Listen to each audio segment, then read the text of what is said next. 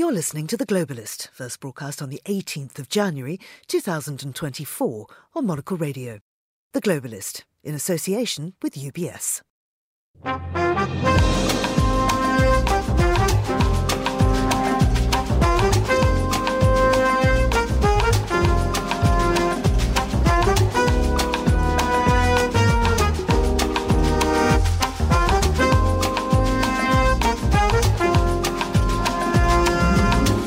Hello, this is The Globalist, broadcasting to you live from Midori House in London.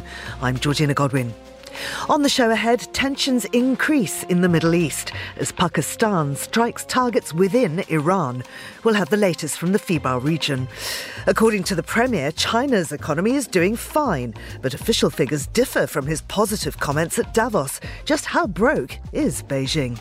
Then, I'm David Phelan, Monocle's technology correspondent in San Jose, reporting on the new big launch from Samsung three phones and even a smart ring that can monitor your health. Thanks, David. He'll be telling us the way forward from San Jose. Plus, we'll hear from Davos. It always ends up being our argument to, well, we could be spending that money better down here on Earth. You know, slamming the billionaires for spending their money to go to space instead of everything that we're doing to go to space is ultimately about improving life on Earth. Also ahead, from chicken or fish to top banana. We'll chart a flight attendant's path to head of Japan Airlines. With a look through the papers from Paris and a roundup of Nordic news, that's all ahead here on The Globalist, live from London.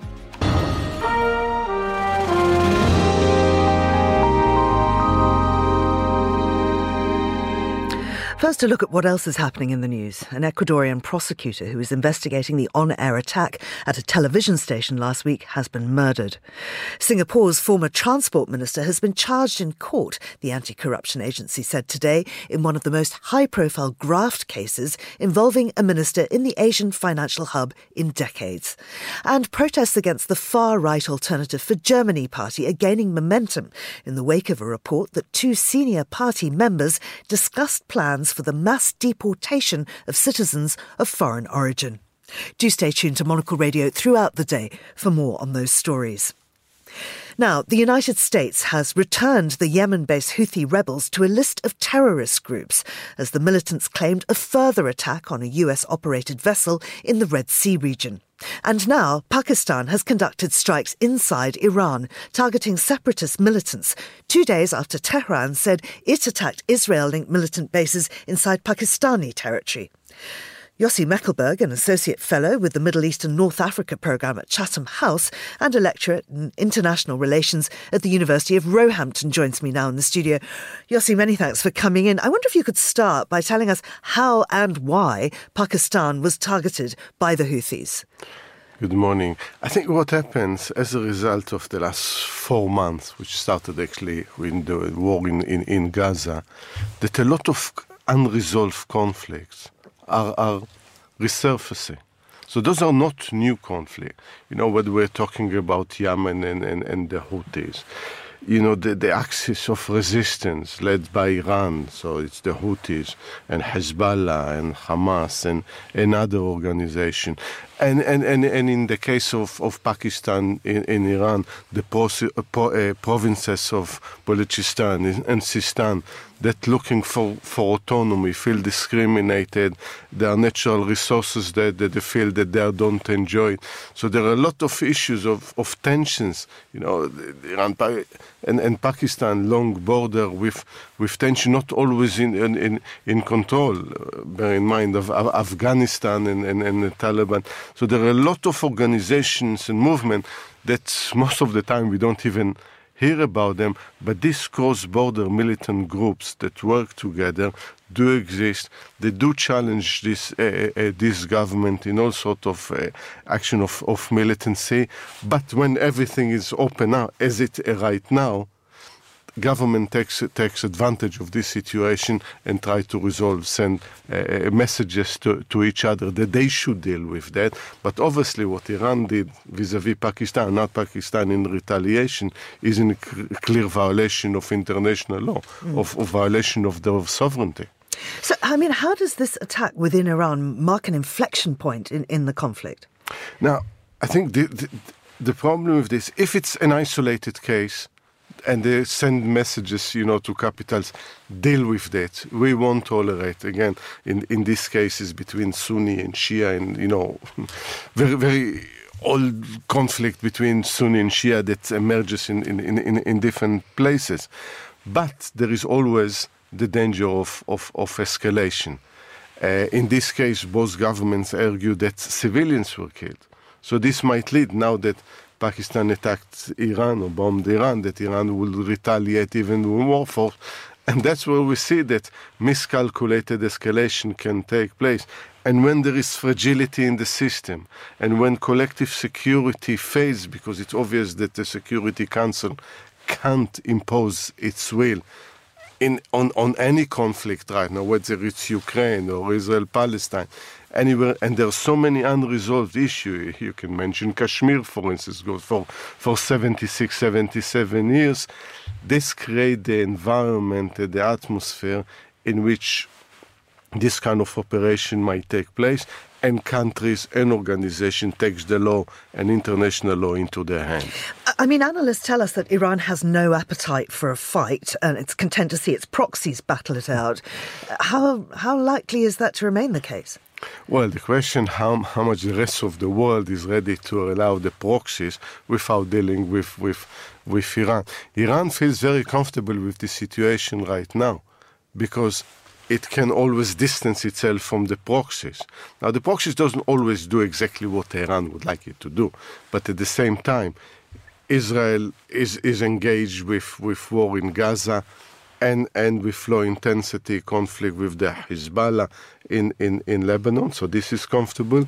The, right now, the cost of what happens in the South Red Sea to the world is in the billions because at the end of the day, like 15% of, of shipping and, and 30% of container trade is going through the Suez Canal. If this stops, it means uh, uh, uh, delaying delaying shipping by two and a half weeks if they go through Africa with with huge cost, while while Iran can distance itself but enjoying the fruits of all mm. of it and shows the world that it can disrupt disrupt disrupt the economy, disrupt uh, international affairs while not being directly involved.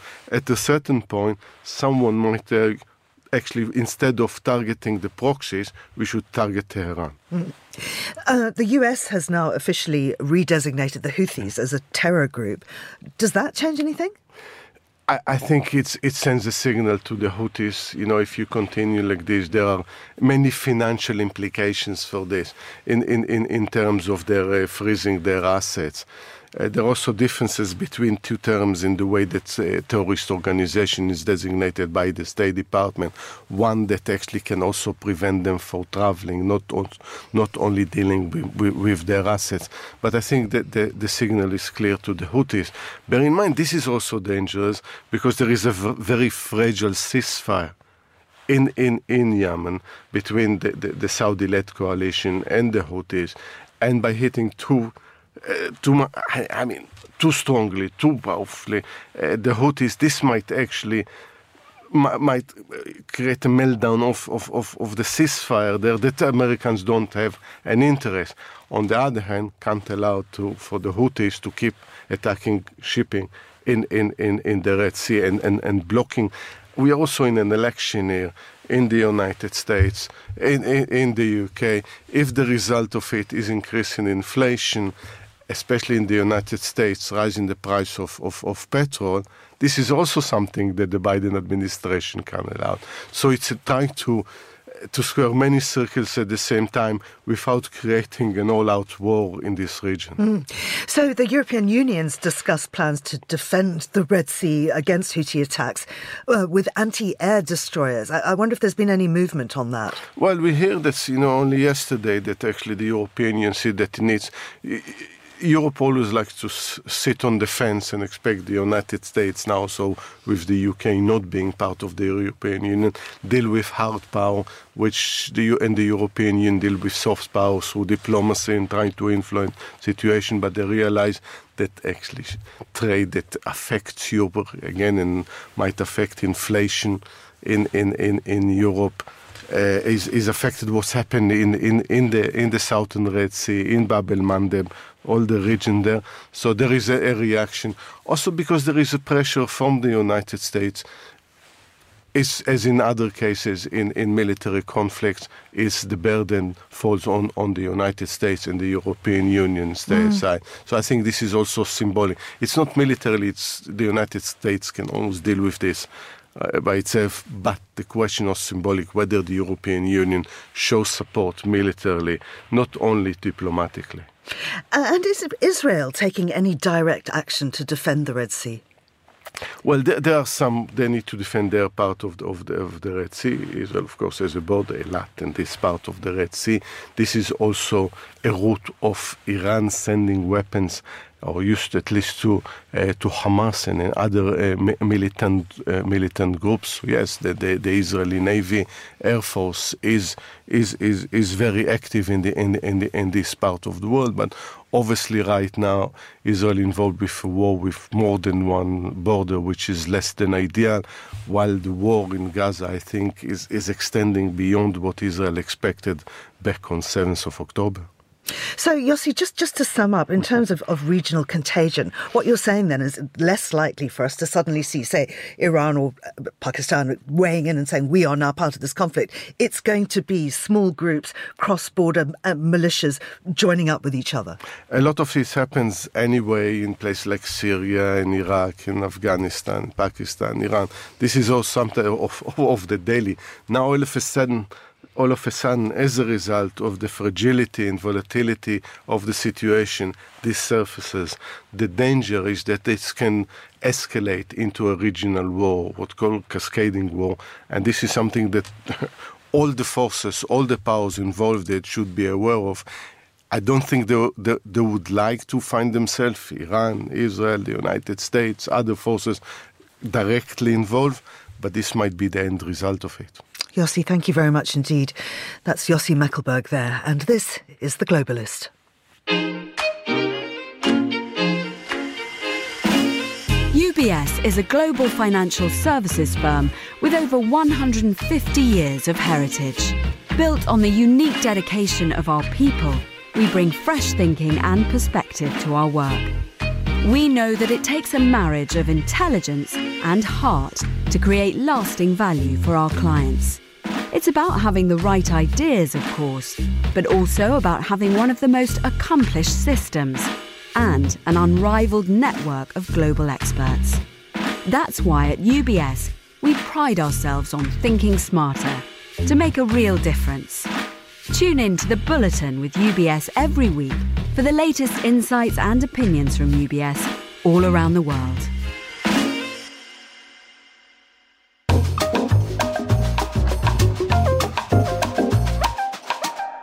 It's 1513 in Beijing, 713 here in London.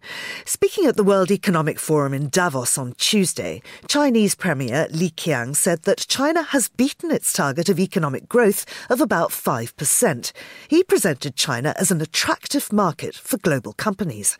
Well, I'm joined now by Patricia Thornton, Associate Professor in the Politics of China at the University of Oxford.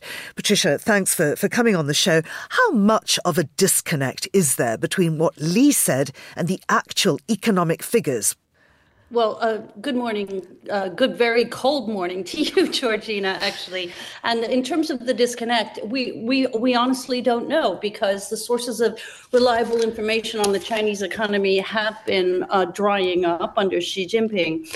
Um, but what we do know is that uh, there has been some speculation on Chinese social media, for example, that that 5.2 percent uh, was quite a padded figure, and it was padded in part by uh, the desire to make sure that the um, the target set by the leaders in Beijing for this year's GDP growth, or t- sorry, 2023's GDP growth, was in fact met. So at the very very end of last year uh, one of the last days of December, there was a quiet release of information from the National Statistics Bureau that the 2022 GDP figure had been readjusted in accordance with current prices. And Goldman Sachs has estimated, in fact, that that readjustment added about 2% to the growth figure for this year, which is very, very significant indeed. So, how did Li attempt to spin it? What, what was he saying at Davos? Very sadly, I think he was trying to be poetic or something, but he, in reassuring everyone that the Chinese economy was doing well, he likened the Chinese economy to the uh, to the Alps with their magnificent peaks and valleys. And perhaps he didn't understand that for capitalist investors, the idea of magnificent peaks and, in particular, valleys was not going to be, uh, you know, a, a great selling point for the Chinese economy. And indeed, no matter how positive the spin was that he tried to put on his his announcement of the 5.2 GDP growth last year. Uh, the stock markets weren't buying it. Uh, the Hong Kong uh, stock market uh, basically tanked. Um, and it was at one of its lowest levels. It's, I think it's shed about 10% of its total value since the beginning of this year in January. Shanghai index was also down, and then in New York City, the NASDAQ Golden China index was also down very significantly. So the stock markets are not buying the positive rhetoric coming out of China. So then let's look at what's behind the economic problems. Is this internal or are there geopolitical factors uh, driving this downturn? Yeah, so there's a lot going on here, and some of it is longer term, and some of it is more immediate, of course. So we've seen foreign direct investment has gone off a cliff basically as of last year, no doubt, uh, in part spurred by uncertainty about the Chinese economy moving forward, and that uncertainty has a lot to do with the policies of Xi Jinping, which have have been um, not exactly friendly and not reassuring to foreign investors. So, foreign direct investment has, we've now seen for the first time in uh, since 1998 a net outflow of capital coming from China. The, so, foreign direct investment is down to a new low. Um, we have also seen, um, for example, uh, a, a, a, lot of concern about China's falling um, population, which was also announced yesterday. Uh, I mean, those figures about the population is extraordinary. I'm just reading here, it says in the next 10 years, about 300 million people currently aged 50 to 60 uh, are, are, set to leave the workforce. I mean, that's got to have an enormous uh, uh impact, particularly when pension budgets are already stretched. Yes, absolutely. And China doesn't have much of a social welfare net, as we've talked about, I think, in the past. So having an aging population that is not being replaced uh, by new workers, new children being born, is a very significant long term demographic shift that does not augur well for the Chinese economy. So, what internal measures could China take to get back on track, and how might that affect the global economy? Well, one of the things that China has been doing uh, in the last two or three years is they've actually reactivated their old family planning bureaucracy, which was in charge of ensuring that every family had only one child years ago. And those workers are now going out into the community. They are contacting newly married couples. They're trying to preach the uh, the value of having more than one children. They're trying to give awards to mothers who have more than two or three children and this kind of thing. But it's actually not worked at all because the uh, the birth rate has continued to fall and decline. Um, many of the Chinese mothers and newly married couples have been complaining that some of the policies and incentives they're being offered are being offered by local governments who are not then able to make good on the incentives, for example, child care vouchers and other monetary um, incentives, uh, because the local government themselves, uh, local governments themselves are still dealing with an enormous debt crisis. Mm. And in terms of, of, of, local spending, I mean, we see that sort of restaurants and, and uh, consumer spending is, is down there. Are, uh, are there any, apart from obviously encouraging population growth, uh, are there any pushes to, to, to drive that up? No, uh, there hasn't been any uh, any announcement coming from the center. Uh, and last year there was a 15% increase in the government's debt to GDP ratio. So that's quite significant. Uh, and now with these new programs to try to uh, incentivize uh, new births, there's been an increase in social financing of 27% to GDP. So what that means is on top of its other problems, China is struggling now with increasing debt burden. Mm-hmm. And that in and of itself is very worrying. So, uh, I mean, how then would you rate the overall health of what is the world's second largest economy and its prospects for recovery? Well, at the end of December, Moody's changed its outlook for China's debt to negative. So, uh, Moody's Investor Services is one of the you know most uh, widely trusted uh, such services, uh, globally speaking, and their experts have uh, basically indicated that due to the rising debt levels um, in China's regional and local governments, most of which are struggling to maintain uh, their current balance of payments, is going to force the Chinese government to step in with financial assistance but whether or not the Beijing will do that, uh, we do not know because Xi Jinping has a very negative view of taking on debt. Patricia, thank you very much indeed. That's Patricia Thornton there. Now, still to come on the programme, Japan Airlines appoints its first female president. We'll unpack this major symbolic step with Monocle's Tokyo Bureau Chief Fiona Wilson. This is The Globalist.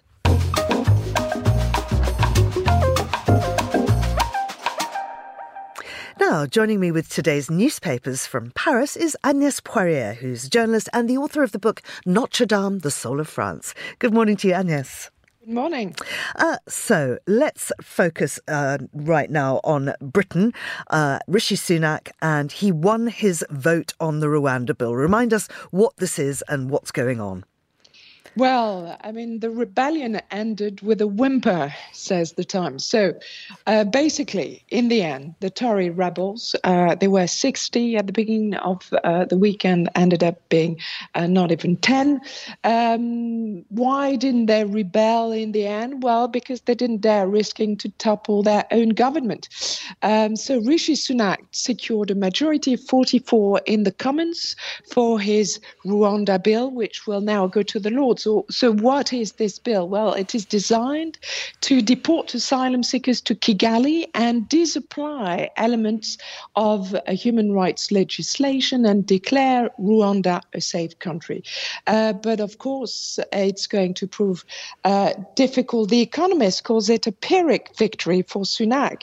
And uh, it says if Mr. Sunak scores more victories like this, he shall be ruined. Of course, the irony, if you remember, is that none of this was necessary because uh, Mr. Sunak was against the Rwanda plan when he was chancellor, but then had to endorse it uh, in the race to uh, the Tory leadership. So, what's going to happen to that bill now that it's been passed in, in the Commons?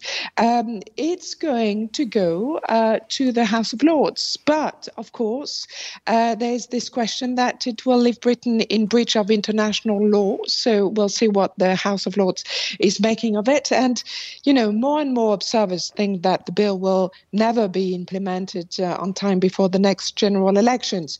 And as ever with the Conservative Party, even the rebels are divided and the, and the party is divided, which leads actually uh, the Times this morning to really focus more on a latest YouGov poll that found that support for uh, the Conservatives has fallen to just 20%. 20%. Remember, it's the level not seen since Liz Truss was in office, which I think says it all. Mm. So um, now Labour has a 27 point lead over the Tories, but there is Reform UK, uh, founded by uh, uh, Nigel Farage, that in that very YouGov poll is is uh, capitalizing on Tory divisions, uh, is certainly over migration, and it's increased to 12%, which is enormous. Mm. And I mean, just to be clear, these Tories that were uh, voting against the bill weren't doing it out of compassion. It was because they felt it didn't go far enough. Well, exactly. That's why, you know, Rishi Sunak is in this impossible situation. And that's why also uh, Keir Starmer uh, was just trying to ridicule uh, him in the Commons. And there, there's really this uh, sense that it's all pantomime and that bill, Rwanda bill, will never see uh, daylight simply because, you know, for some it doesn't go far enough for, for uh, you know, some of the in the Tory party, and uh, for for most of the Tory centrists, it's it's it's it was never, uh, you know, a, a, moral way of dealing with asylum uh, seekers. Mm. So as Britain moves further to the right, it seems that your country is fighting against that. What's Emmanuel Macron been saying? Oh, well, there was a, a, big moment in French politics on Tuesday night. Um, a press conference televised from the Elysee Palace in front of hundreds of journalists. And President Macron so reset his presidency. He's got three years left in power, and he intends uh, to, uh, uh, you know, to be as daring as when he first arrived in uh, um, in 17. Um, so he's got a new government with France's young youngest ever prime minister, the 34 year old Gabriel Attal. And he intends to be as daring and efficient as is possible. So um, it's very interesting what the foreign press, for instance, the New York Times, but also L'Express in France or Le Parisien, uh, think of it. Well, the style, for instance, was typical of President Macron, you know, uh, energetic, pugnacious, uh, convincing, a bit too professorial for US journalists, but uh, on the whole, brilliant. This is what Roger Cohen, the uh, New York Times correspondent, said. Uh, his shake-up at the start of the new year is designed, at least in part, to ensure Marine Le Pen is not his successor, because of course um, President Macron won't be able to uh, seek uh, a third uh, term, and we still don't know who is going uh, to run for presidency in the on the centre or the left or the right right, but we suddenly uh, know that Marine Le Pen will be running. Um, so he, uh, for two hours, uh, a bit more even, he, President Macron uh, gave a sort of dissertation or disquisition, as the New York Times call it, on the state of France and its place in a troubled world. He he really uh, made a lot of announcements.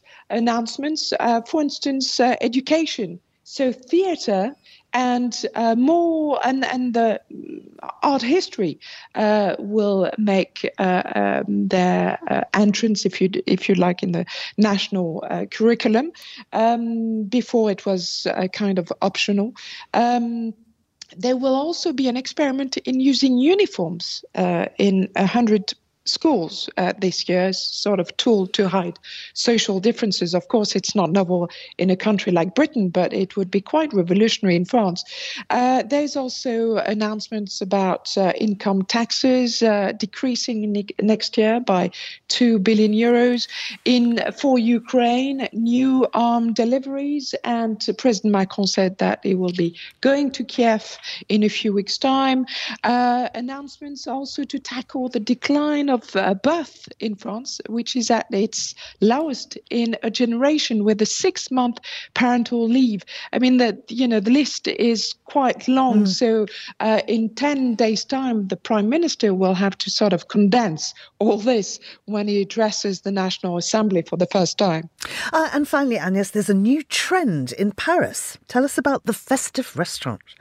Yes, well, the you know the the capital of fine dining is also apparently becoming the capital of festive dining. So, what is it? Well, if you are familiar with places like Chamonix or, or all different kinds of ski resorts of Saint Tropez in the um, south of France, apparently it's very common there.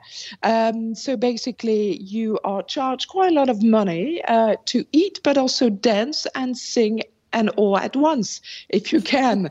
Uh, so there are a few restaurants like the Casbah, a couscous place in the 11th arrondissement of Paris, where every Wednesday you can have couscous and dance and ask the pianist to play your favorite tunes. Of course, it doesn't come very cheap, and a lot of people find it quite, uh, you know, uh, that the bill is rising. But, uh, you know, restaurateurs say, well, you need to pay for the pianist. Uh, and at least uh, you can have your dinner until 2 a.m. Uh, without disturbing anyone. Agnes, thank you very much indeed. That's Agnes Poirier there. Now, here's what else we're keeping an eye on today. An Ecuadorian prosecutor who was investigating the on air attack at a television station last week has been killed. Ecuador has suffered a recent burst of violence, and in response, President Daniel Noboa declared a 60 day state of emergency, including a nighttime curfew, and he's designated 22 criminal groups as terrorist organizations. Singapore's former transport minister has been charged in court, the anti corruption agency said today, in one of the most high profile graft cases involving a minister there in decades. The case has has gripped Singapore, a major Asian financial hub that prides itself on a squeaky clean government that's rarely affected by corruption or scandals involving political leaders. And protests against the far right Alternative for Germany party are gaining momentum in the wake of a report that two senior party members joined a meeting to discuss plans for the mass deportation of citizens of foreign origin. It was the latest in a wave of protests around the country that have attracted tens of thousands. Politicians this week discussed the possibility of calling on the Constitutional Court to ban the AFD, although most concurred it risked backfiring. This is The Globalist. Stay tuned.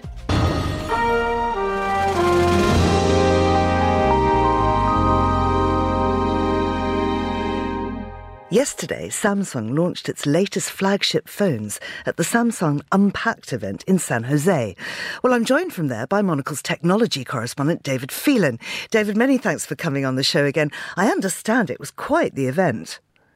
Yes, it, it's really something. Um, Samsung has always had big, glitzy events. I remember going to one at uh, Radio City Music Hall in New York, where there was a full orchestra on stage playing essentially a Samsung theme over and over again. Well, we heard, we saw a, an advert played over and over uh, this morning. There was no um, orchestra today, but there was a huge stage that was an entire light panel so that when people walked on it, the, the, it would seem to move, and when it stopped moving, they would seem to slightly float in the air. So it, it was a kind of it was a remarkable event, not just because it was very spectacular, but also because it was there to launch three new phones the S24, S24 Plus, S24 Ultra, but the hardware wasn't mentioned for almost an hour.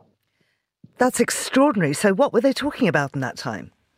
So the big thing, you won't be surprised when I say that the buzzword AI came into it. They're saying that this is going to be the phone that has Galaxy AI, and they showed um, example after example of what will set this phone apart. And some of them indeed looked very good. You will now be able to make a phone call on the latest Galaxy phone and talk to, say, you're in a foreign country, you can phone a restaurant and you can speak in your language and it will translate it in real time, uh, live on the air, uh, on, on, the phone call to the uh, the restaurant that you're calling, so that you can make um, a, a, booking for a dinner that evening. For example, I did it. It works very effectively. It's fast. Um, it gets most things right, uh, although the, the, Spanish translation went a bit awry at the end when it said five brainy people for dinner at seven is silly. but I think that was a confirmation nonetheless. Uh, and there's also something called transcript assist. Yes, this is going to be great for anyone who's in a meeting. It's going to be brilliant for journalists transcribing interviews, which, as you will know, Georgina, is the most tedious part of a job. And essentially, you can record uh, a meeting, you can record an interview, and providing it lasts longer than 20 seconds, that at the end of it, it will transcribe it into um, into text. Uh, there are other services that do this, and this does require a connection to the internet for the transcription, but it worked really well. I would say it was absolutely as good as anything I've ever used before, perhaps a little better. Uh, uh still mistakes uh, occasionally, but on the whole, it was a, a kind of very impressive demonstration of exactly what the hardware and software are going to be able to do. I believe you tried to trip it up intentionally. yes, I did. I kept putting in words that didn't seem to make any sense in the context, like parsnips and flatulence. And indeed, it got it all right. Uh, but, it, I must say that the, the, Samsung person who was doing the demonstration did look a bit surprised by it all. Trust the British journalist to make the fart joke. Um, what's the actual hardware like? It's beautiful. The Samsung Galaxy S24 Ultra, I've got one right here, is, is I think, the nicest phone they've ever made. It's like the latest uh, Apple iPhone 15 Pro. It's got a titanium frame. It's got um, a very advanced um, uh, glass uh, called uh, Corning Gorilla Armor um, that it, they say is going to be much stronger. It's got a flatter screen than last year's Samsung, so it it it looks great if you're watching a movie. It's quite a big screen, 6.8 inches, uh, and then on the back it's got the inevitable cameras. It's got four cameras, uh, and it's really upgraded the um, telephoto camera to a much higher resolution, so that you can get great shots at even a, a long distance. And the price point? It's gone up a little bit uh, this year. It starts at uh, £1,249 or $1,299 in, in the US. Um, but they would argue that the, it is su- it's such a big step forward that a little price increase uh, is justified. It, essentially, it's a premium phone. That's the price for the Ultra. The S24 and the S24 Plus are a bit cheaper. And, and David, in this uh, Apple iPhone connected world, is one still at a disadvantage uh, with a Samsung or a Galaxy? It's a good point because you're right. If you've got an iPhone, it connects to your Mac or your iPad, your AirPods seamlessly. Samsung is going in the same direction. They have their own um, smartwatch, they have their own uh, earbuds, and they even, of course, have their own laptops in, in some uh, countries. And they are making those connect up uh, much more as well. And in fact, although Apple has just uh, recently um, sold more phones than Samsung for the first time in years, these are the two giants. And basically, if you have either Apple or Samsung, you're onto a winner. Yeah. And finally, David, they also launched the Samsung Ring at the event. What's that? Yes, I wasn't going to mention that because it was just a tease. It said we've got this um, smart ring, and that's all they said. But since I, I, I um, was at the keynote, I've since been talking to the guy in charge of it, and it, it's a really interesting uh, thing. It's a health ring that um, there are other things on the market already. There's the Oura, there's the Ultrahuman rings, and they're there to um, be able to monitor your health metrics, especially at night when people don't necessarily want to wear wear a smartwatch and to be able to passively see how well you're sleeping, what your uh, blood oxygen levels are like, what your uh, um, uh, even maybe your blood pressure. We don't know because they've given very little details of it. But the idea is that you will be able to monitor your sleep much better without having a, a, a watch on your wrist, and it will mean that you can find out more about your health. They're very much into wellness and, and fitness in that way. David, thank you very much indeed. That was Monocle's technology correspondent, David Phelan, speaking to us from San Jose. You're with Monocle Radio.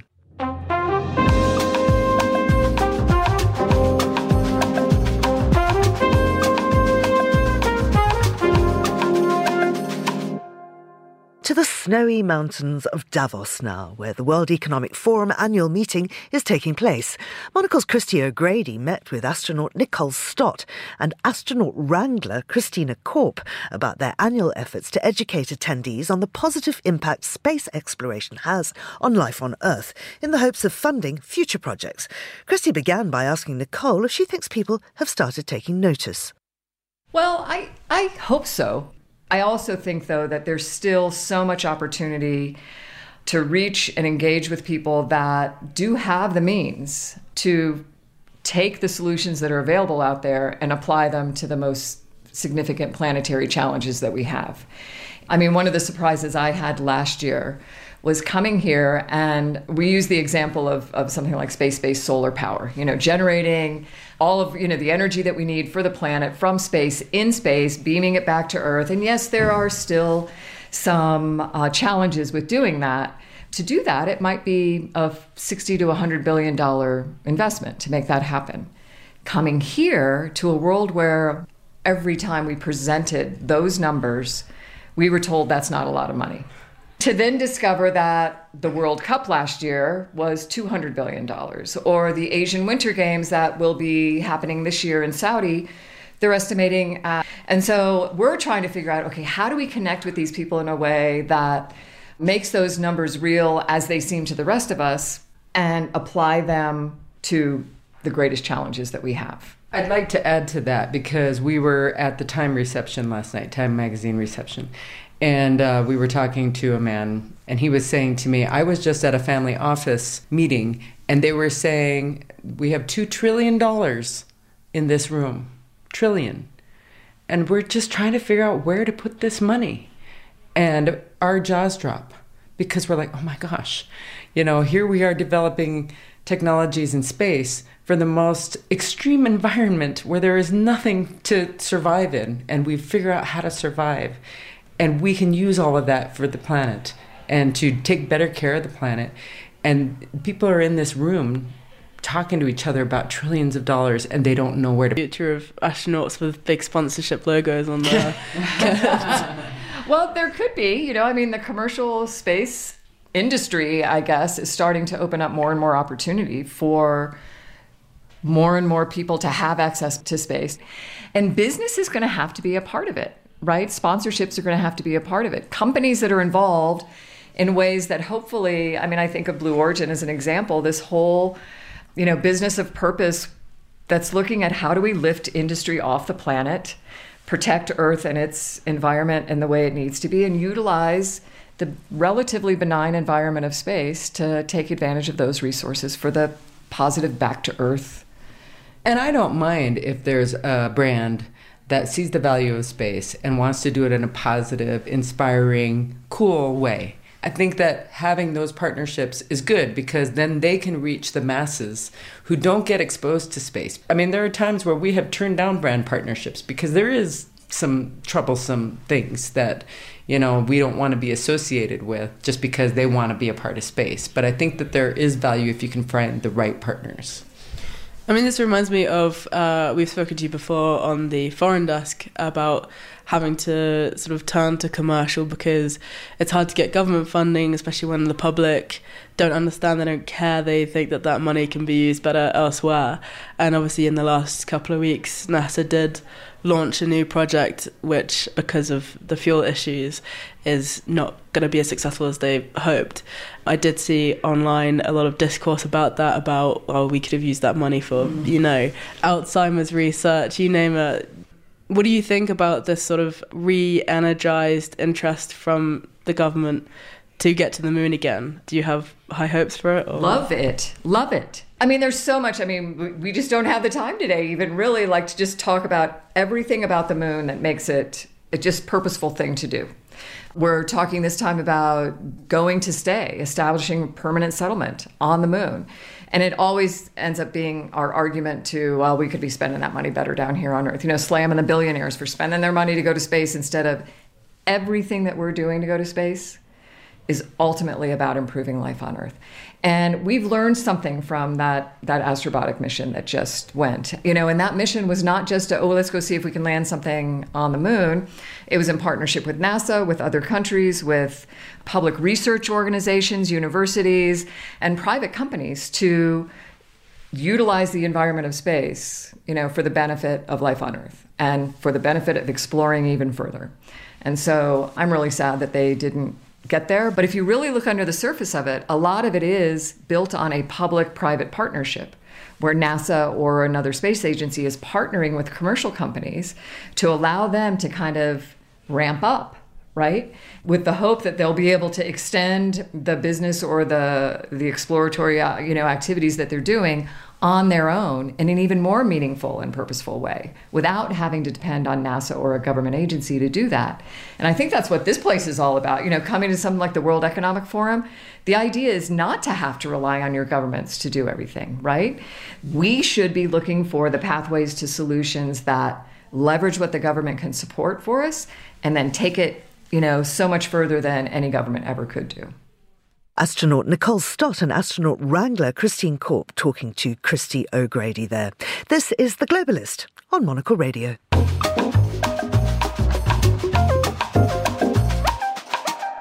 Well, now it's time to get the latest from the Nordics with Monocle's Helsinki correspondent Petri Burtsov. Good morning to you, Petri. Good morning, Georgina. Uh, let's start in Iceland because, of course, we're seeing this huge volcanic activity. What's the latest on this?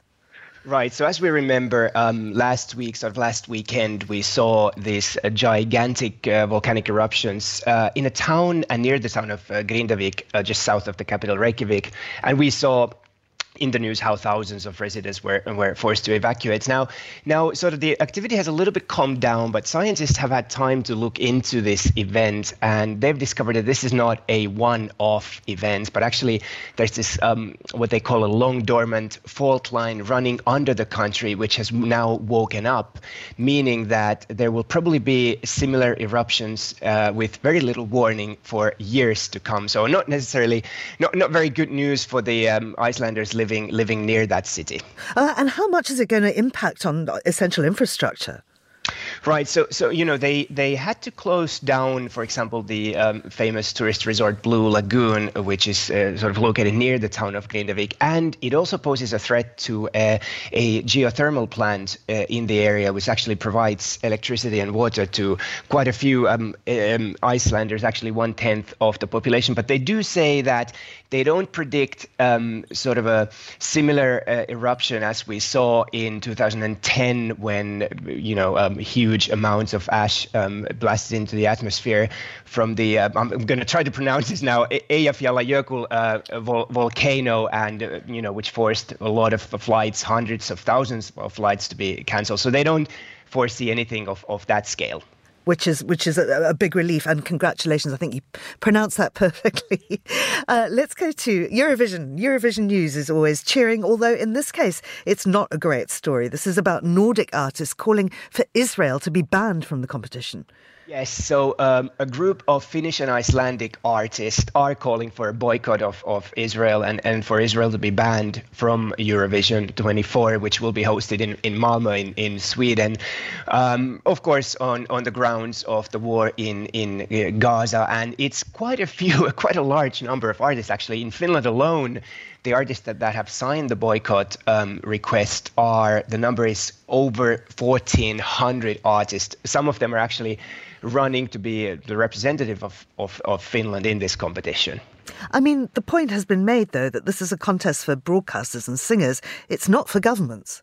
Yeah, that's that's what the Eurovi- Eurovision sort of the European Broadcasting Union that runs and organizes Eurovision. That's their response that you know this is a this is not a government contest. It's a contest of public broadcasters, and it's an apolitical event. And the Israeli public broadcaster has sent its representative uh, for the contest uh, for for more than uh, 50, 50 years. Um, uh, but then, quite interestingly, the, the authors of the artist that signed the petition accused the Finnish public broadcaster YLE of double standards because, you know, as soon as Russia invaded Ukraine, um, the um, uh, the Finnish um, public broadcaster decided that they want to uh, boycott Ukraine, uh, boycott Russia, Russia uh, taking part in Eurovision. So, so yeah, some some double standards there, according to the artists. Yeah. Well, let's go to Finland now. Tell us the story about a asylum seekers. Right. So this is a story that we've been following uh, for months now. Uh, how how Russia has um, essentially um, transported asylum seekers to the Finnish border, and some 1,300 asylum seekers have cr- come to Finland, um, and it sparked quite a quite an intense debate in Finland um, between sort of quite along the left and right uh, lines of, of, of of politics. But now the Finnish Security and Intelligence Service, uh, SUPO, sort of our our equivalent of MI5, if you will, uh, they they now claim that um, some of these um, asylum seekers might be informers and that Russia might be paying them to uh, send um, sensitive information about Finland uh, to Russia. So, quite a turn of events. Uh, absolutely. But they're saying that this is not actually in large numbers.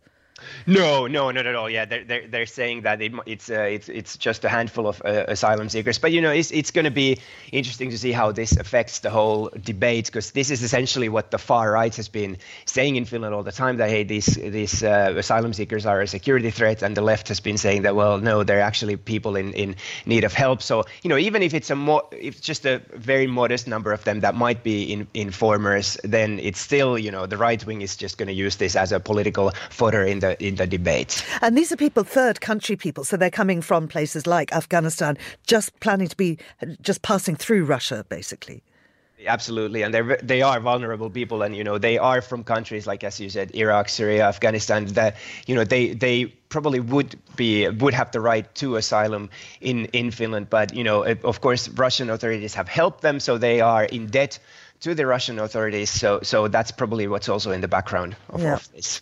Okay, finally, let's talk about a very crispy burger. oh yes, I, I, just had to include this story to, to have some some light light stuff there as well. So this is quite interesting. So um, McDonald's is, is launching its new McCrispy Burger, uh, chicken burger, sorry, in, in Sweden, and they're running a rather unorthodox ad campaign now. This uh, Swedish agency ad agency called uh, Nord uh, DDB claims that the burger is actually so crunchy that the sound that it makes as you bite into it is musical. And to prove their point, they've actually composed a classical music piece called, uh, not surprisingly, uh, The Crunch. Um, and and in, in this piece, the burger performs together with a full uh, symphony orchestra led by the Swedish conductor Peter Nordahl. Well, I, I think we need to hear that, really. Yes, exactly. I believe I believe we have we have a clip so we can listen to how crunchy it is.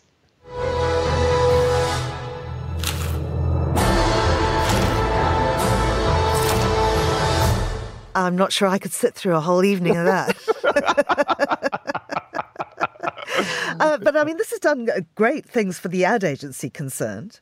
Yes, it has, and this is um, ad agency. I have to rem- uh, remind the listeners they've they've uh, they're kind of pushing the envelope with fun ads. They've done that before. Also, you know, they they turned digital billboards into food trucks, and they did, had this like time travel campaign where they travel back to lower prices. And then I think their most recent uh, campaign for McDonald's was that they designed a whole uh, clothing line based on McDonald's uniforms. They cooperated with a very very uh, hyped up um, Finnish uh, fashion designer brand called Vane um, so they're they're you know it's it's a it's an agency that keeps doing stuff like that, and yeah, they're they're getting a lot of uh, publicity for it. Excellent, Petri. Thank you very much indeed. That was Petri Burtsov there, and you're listening to the Globalist on Monocle Radio.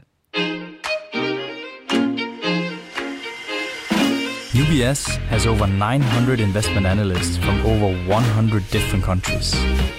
Over 900 of the sharpest minds and freshest thinkers in the world of finance today to find out how we could help you.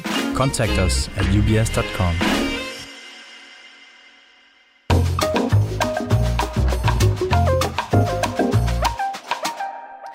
Japan Airlines, or JAL, has been much in the news lately. Earlier this month, there was a collision between a JAL plane and a Japanese Coast Guard aircraft at Tokyo's Haneda Airport. All 379 people aboard the airliner escaped as it burst into flames. Well, the airline is trying to recover from the effects of the pandemic and refocus as tourists begin to return. And as part of this, the company has named its first female president.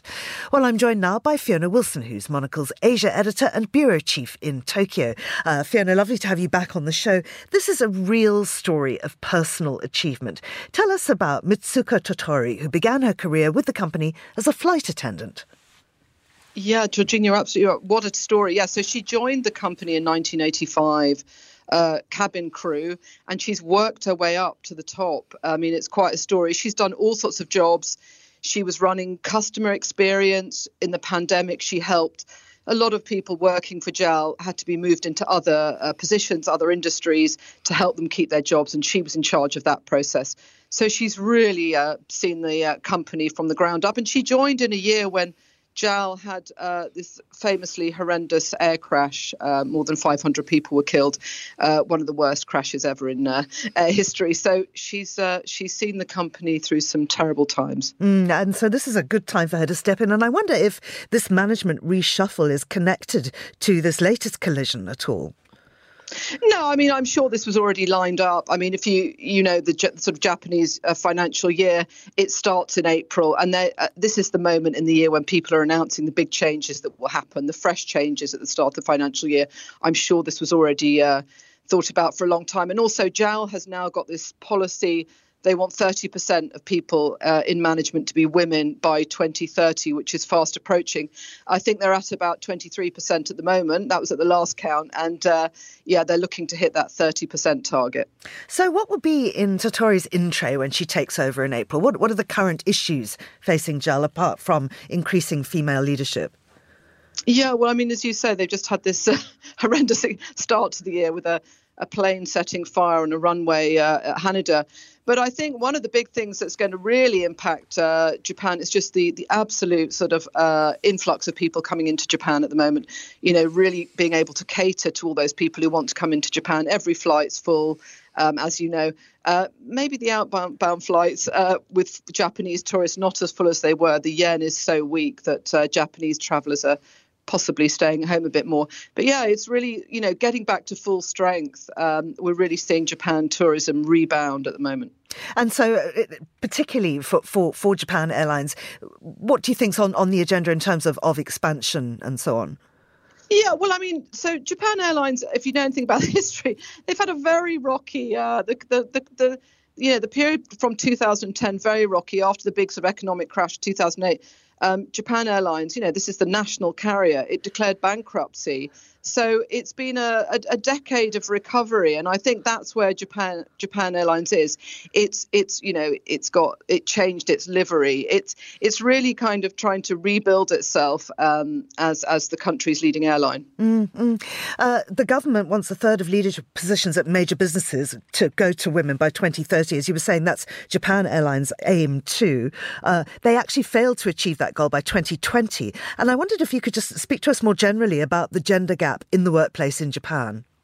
Yeah, well, I mean, as you know, Japan is often being berated for falling short, both in terms of parity, in terms of representation. Um, not enough women in senior management. It, it it always falls very very low on any of those measures. The gender parity uh, measures, it's, it's really re- down at the bottom, and also in terms of gender pay gap, um, you know, it's really low. Uh, it, it's one of the lowest um, in the OECD, uh, South Korea worse, but Japan is is really um, near the bottom there. So that's a big challenge for Japan. How can it improve those numbers? And they are taking a lot of steps. And one of the big changes here was a law which now obliges any company with more than 300 people, they have to say what the gender gap is. They have to reveal what they're paying people. So these companies are now being held to account. And that, that's made a big difference. I think things are changing in terms of representation at management level. That's changing very rapidly. They are under pressure from foreign investors to show that their management boards are, are more diverse. So, yeah, I think there's pressure coming from inside and outside at the moment. Mm. What are you, the reasons do you think for the gender gap within Japan? I mean, there are so many reasons. It's interesting. It's it's it's you know, it's, it's, such a long, complicated subject. And you would have to say also, if you're looking at airlines specifically, it's not unique to Japan. I mean, the airline industry has been pretty terrible about putting women at the top. Um, so it's only recently that we're starting to see, you know, Qantas putting someone, the, uh, a woman at the top.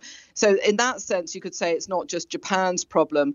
But I think if you're looking at, you know, representation for women, there are all sorts of reasons. Too many women, plenty of women in the workforce, that's not the problem. But too many women in slightly vulnerable part-time jobs, big commitments with childcare, looking after elderly parents. So there are a lot of sort of reasons, societal reasons why Japanese women find it difficult to hold down high powered full time jobs. They've got lots of other commitments. And just traditionally, it's been their role to look after both the older and younger members of the family. But I, I do, I see a lot of change in that direction. So, um, and I think, you know, society may have to catch up with legislation which is progressive. Um, and I think that at the moment that that's probably what's going on. Mm. And I mean, sometimes there's criticism that just to fill those quotas, women are parachuted in, perhaps without the relevant experience. But what Japan Airline has shown us that it really does uh, nurture talent from within.